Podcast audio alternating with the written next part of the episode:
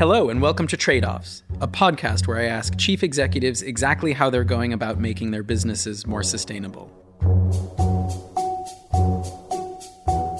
I'm Ned Salter, Global Head of Investment Research at Fidelity International, and in this episode, I'm interviewing Rupert Soames, the then Chief Executive of services company Serco.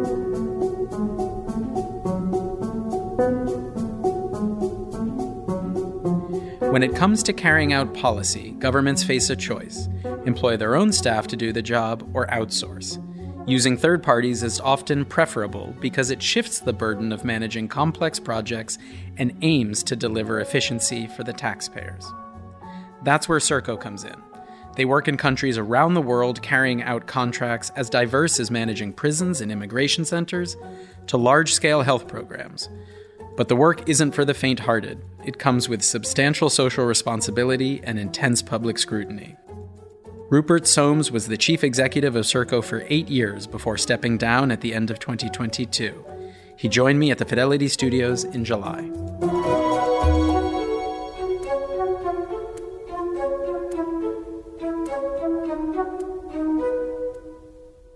Rupert Soames, welcome to Trade Offs. Good morning.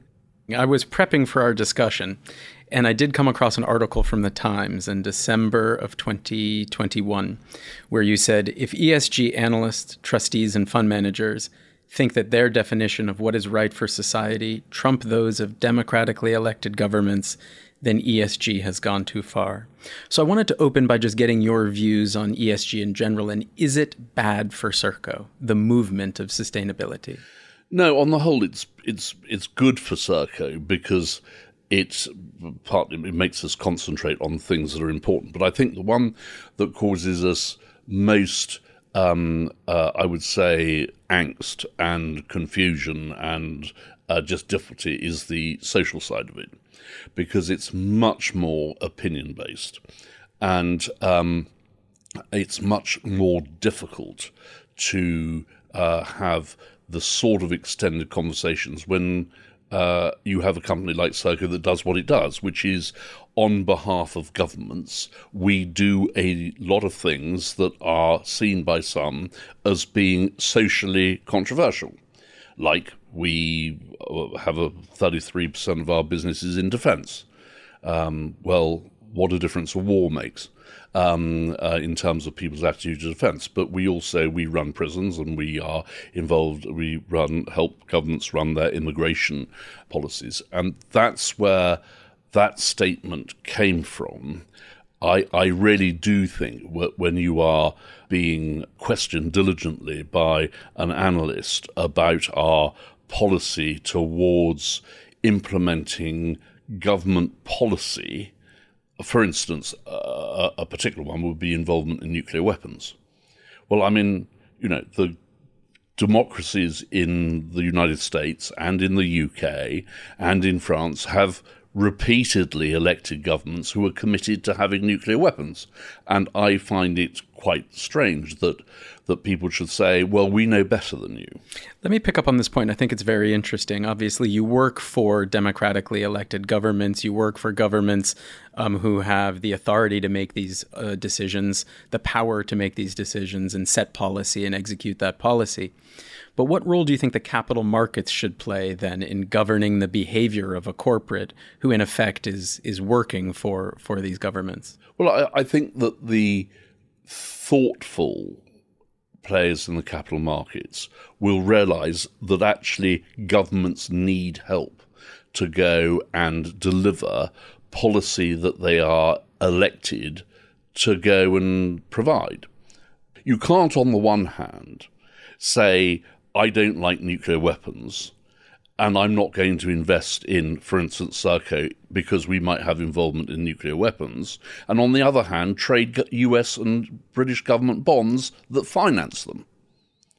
Uh, and the, it sets up these paradoxes. And I think that, broadly speaking, for a company like us, our judgment I mean, we do, we have on occasion drawn a line where we think that government policy will be hard for us to implement f- because our colleagues would be uncomfortable doing it.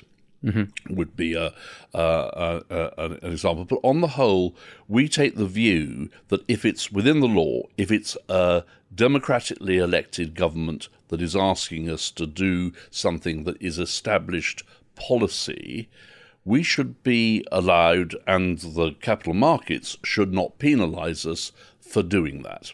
And they should not second guess that. That's great. I think we will come back to this because I have some specific questions on that, and I think it's a really interesting topic. I want to come back to this point where you mentioned that really the key issues that Serco faces are around the S. It's all about people. So I guess what I would be interested to hear is your perspective on who are your key stakeholders? Well, um, our key stakeholders are our customers, who are governments. And I think that's another way where we are somewhat different from a lot of other companies who have dispersed customer groups who may have different. I mean, you know, you tangled your peril with the British government on matters of social. If you misbehave on social, they have views about uh, ESG, and they expect to see. They wish those views to that policy to be promoted through their supply base. So that's one stakeholder. The other stakeholder is, of course, the people who work for Serco. About 50% of the people who work for Serco, uh, are former public servants they have views. And I have to say that they weigh heavily with us. And then there is, of course, uh, our investors who have views.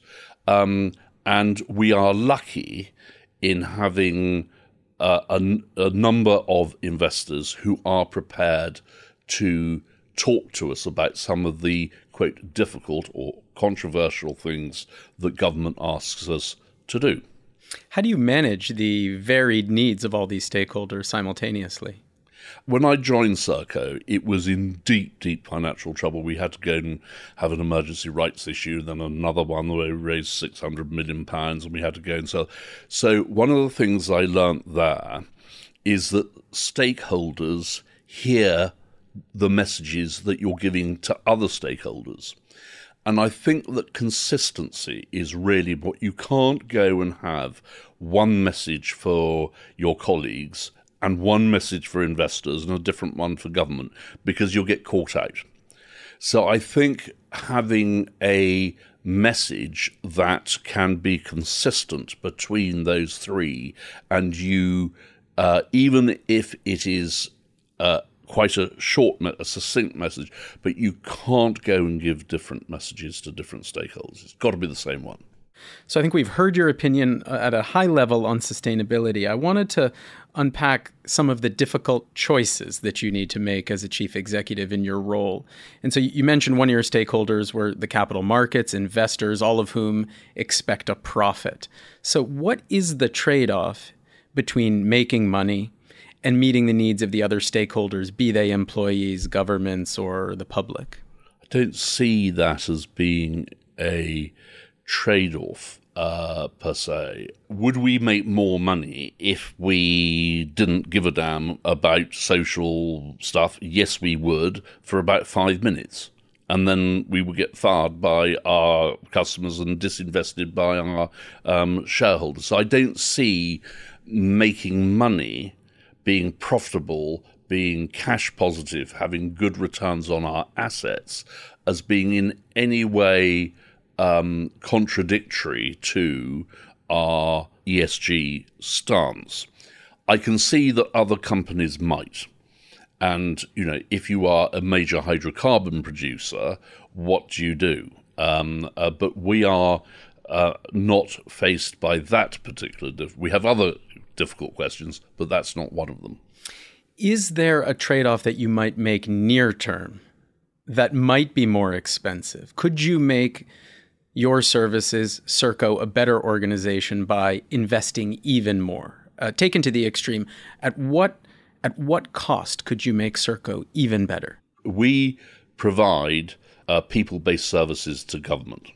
We employ fifty-five thousand people arguably, if we paid everybody more, that would be a social good, um, and government would be terribly pleased until we came round to tendering, in which case we'd be too expensive and lose the business. I think the trade offs more come between the to what extent we say to individual investors, look, this is what we do. And if you don't like what we do, we understand if you want to go and uh, uh, play elsewhere. Um, that is a a a trade off that we make. We can't be all things to all people. If you feel uncomfortable with um, the government's immigration policy and our role in implementing that, um, and don't want to invest in it, that's your choice. We're not going to disinvest from immigration because investors tell us to, because it's are other investors who will say, "You want to do what?"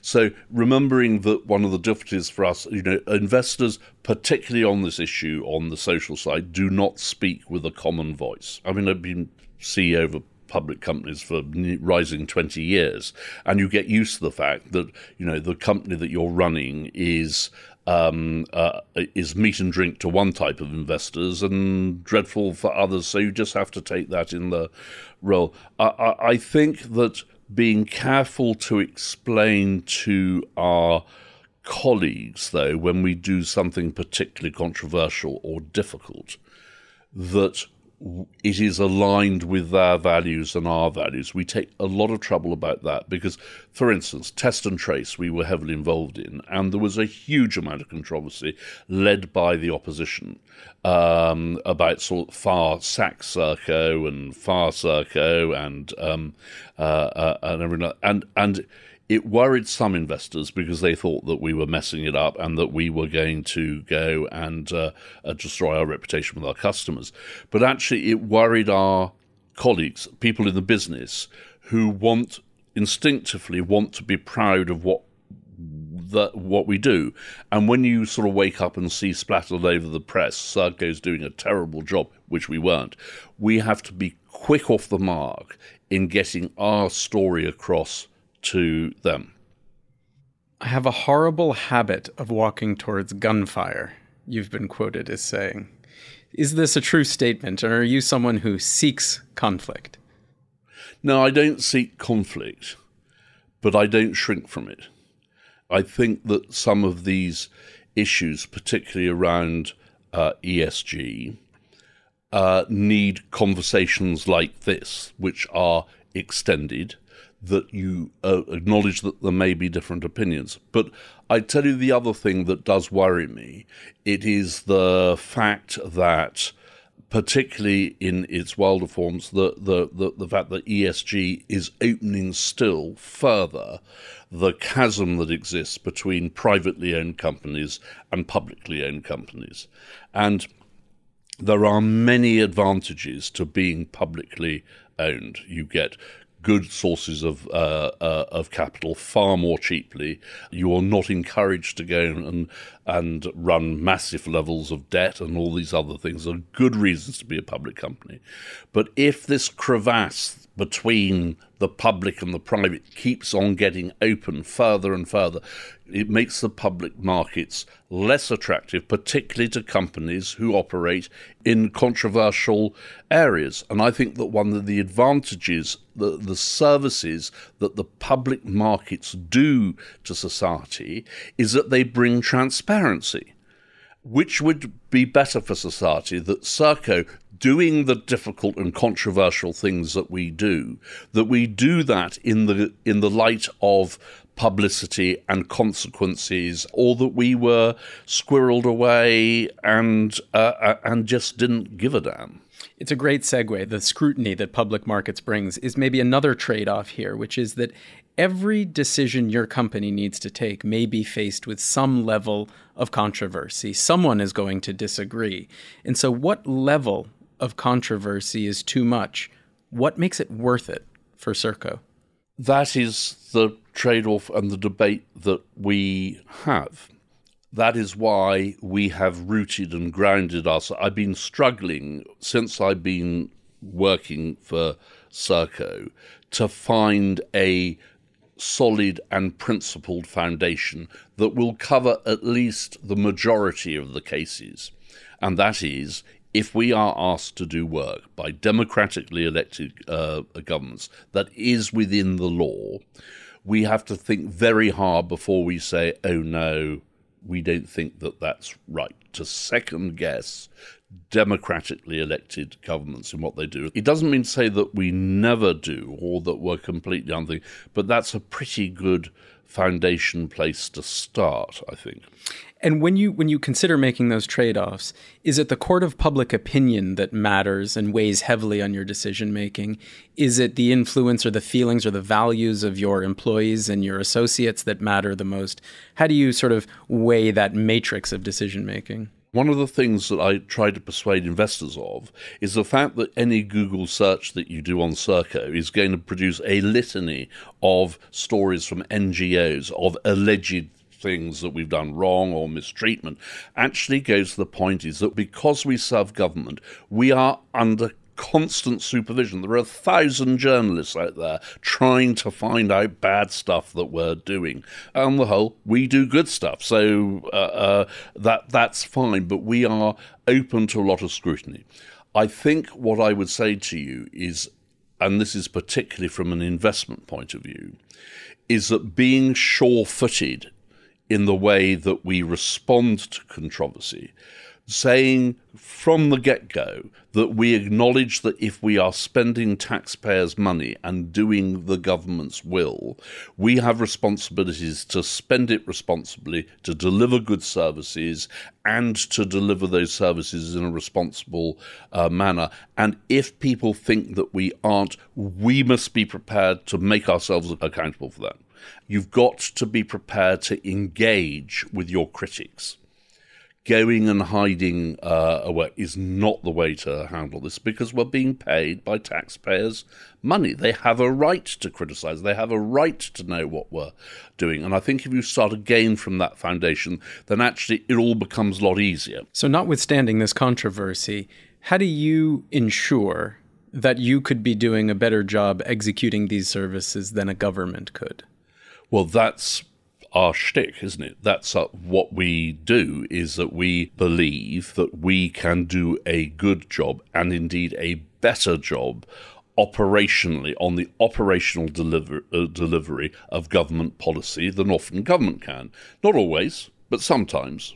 And actually probably more often than not because we are organized to do that. We have much more flexibility. We are not un- operating under treasury rules of how much we can pay people. We can we, we we can just be much more flexible.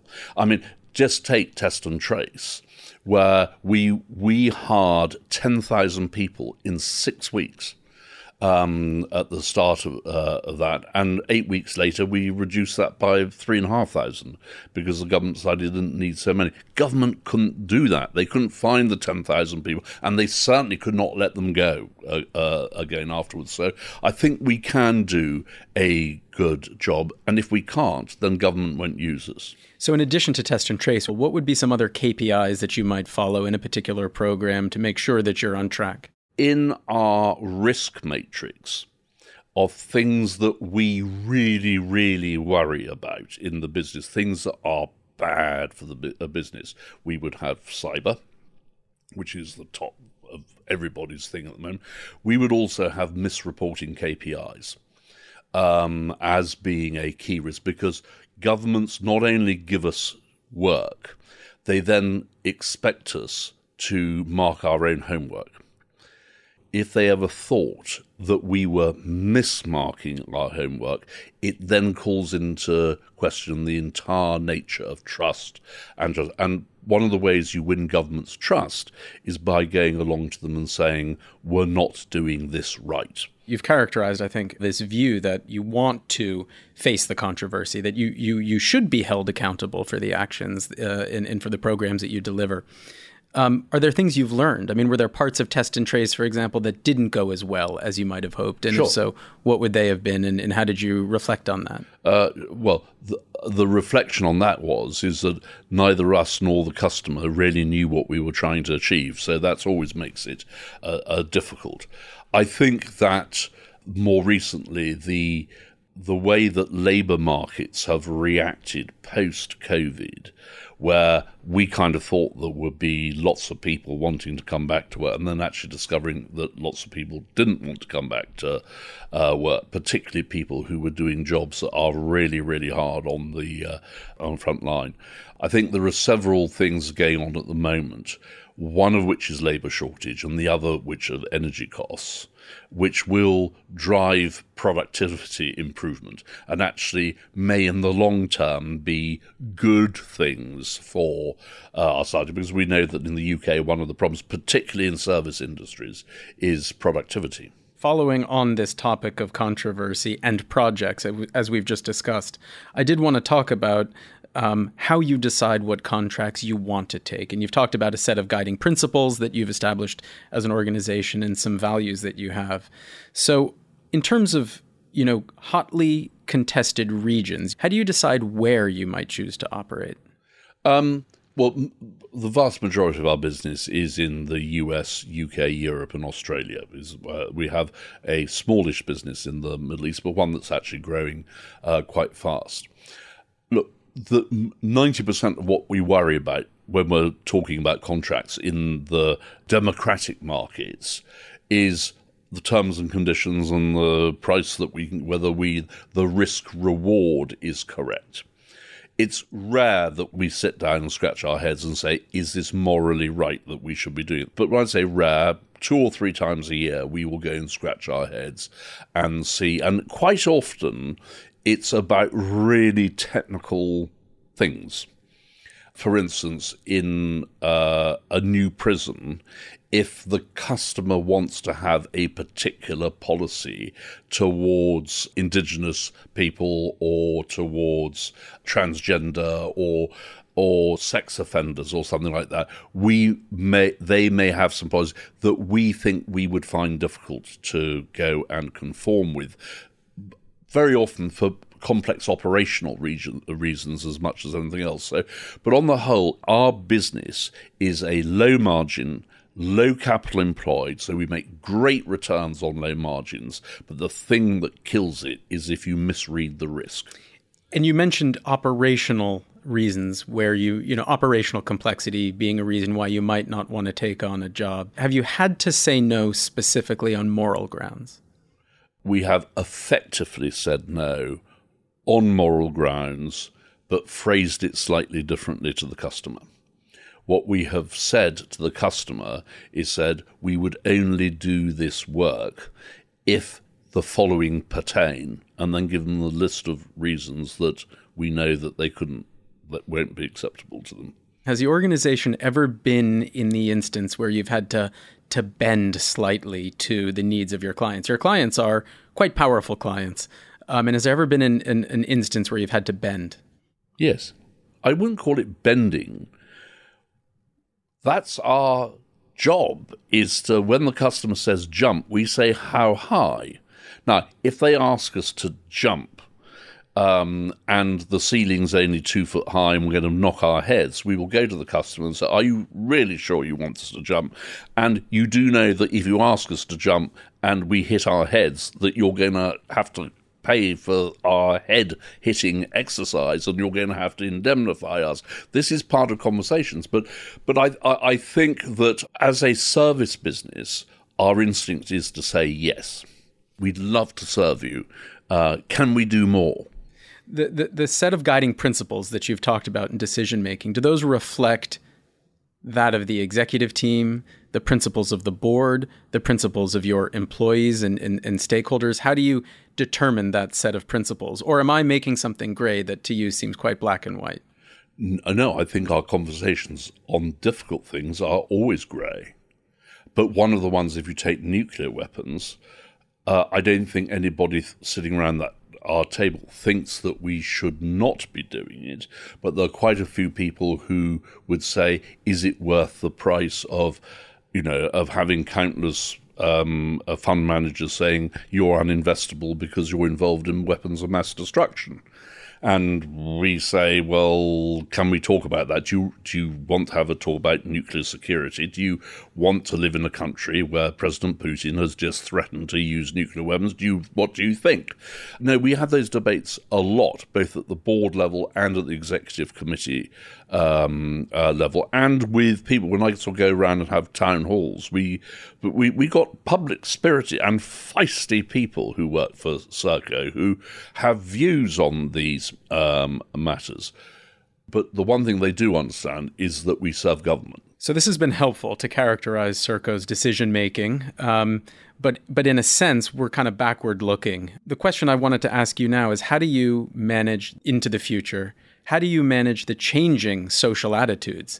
You're in a different situation to those organizations that may be a natural resource extraction organization, for example, with um, science based targets. Here you are dealing with the sort of social and moral attitudes of society, which inevitably are changing. How do you cope with that over time?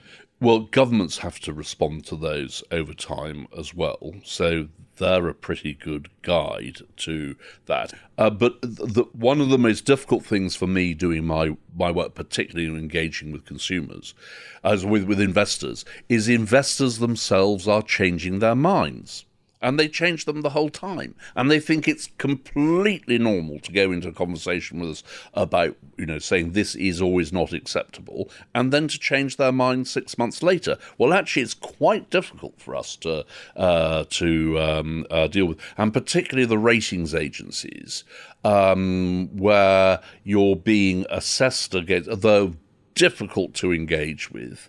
They don't like the sort of conversations that we're having here because they are there to make a profit. They are busy analysts and they need to go and fill those boxes. So, uh, but I do think there is a particular thing around attitudes to social investing where it is evolving. We have seen this on defense, where defense stocks are massively underrepresented in portfolios, so called ESG uh, portfolios. Um, but people are changing their mind on that. And that's quite hard to deal with as somebody who's trying to have some consistency both towards our people. I can't, we can't change what we do on a dime. We can, we are reasonably agile, but we can't sort of disinvest. So I think we've got to be prepared to say on some things like our involvement in defence, our involvement in um, injustice, our involvement in immigration that are controversial things, I think we got to be prepared to say that's us. Given that you're in the crosshairs on S and values much more than, say, other organizations or manufacturing organizations, are there any other areas where you think your job is marginally or, cons- or materially more difficult than that of other chief executives? No, I, I, I, every business is different, and there will be others who have far bigger issues around the uh, environmental side. We all have a cross to bear, and I, don't think uh, I don't think ours is. I think ours is possibly the fact that it's in the public eye. It is so. I think we probably and rightfully spend more time you know, uh, thinking about it, and and also as as you said earlier, um, uh, there's quite a lot of gunfire in this area, which is uh, I I enjoy engaging with these conversations. I think it's important. I want to end on a personal note. You know, we've talked a lot today about Serco and you know the court of public opinion, but I wanted to talk about you and how this makes you feel. Do you ever take the attacks that Serco faces personally? No, I, I, I don't. I mean, it's hard. Be when it says hard, I mean, you read a Twitter feed that has you cast as the devil's spawn. Um, and occasionally people will confront me in public. Um, uh, and uh, so, but, but it's right that we should be confronted. I would worry more if we weren't being held accountable, if we weren't being confronted, because it would tend to indicate that perhaps we're not doing those important and difficult things that government has to do, which is the essence of our business. I would be more worried about Serco's future if there was silence than if there was noise.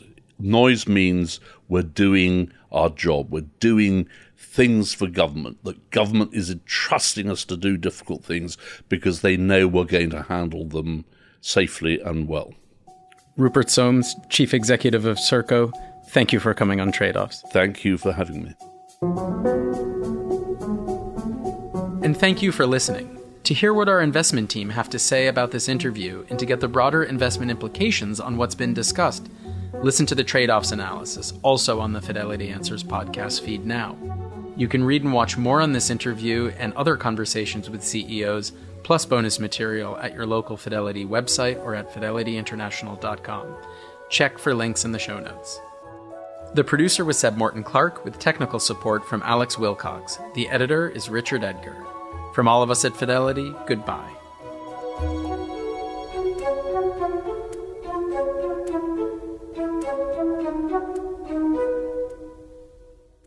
This podcast is for investment professionals only and should not be relied upon by private investors. This podcast is provided for informational purposes only and is intended only for the person or entities to which it is sent. It must not be reproduced or circulated to any other party without the prior permission of Fidelity.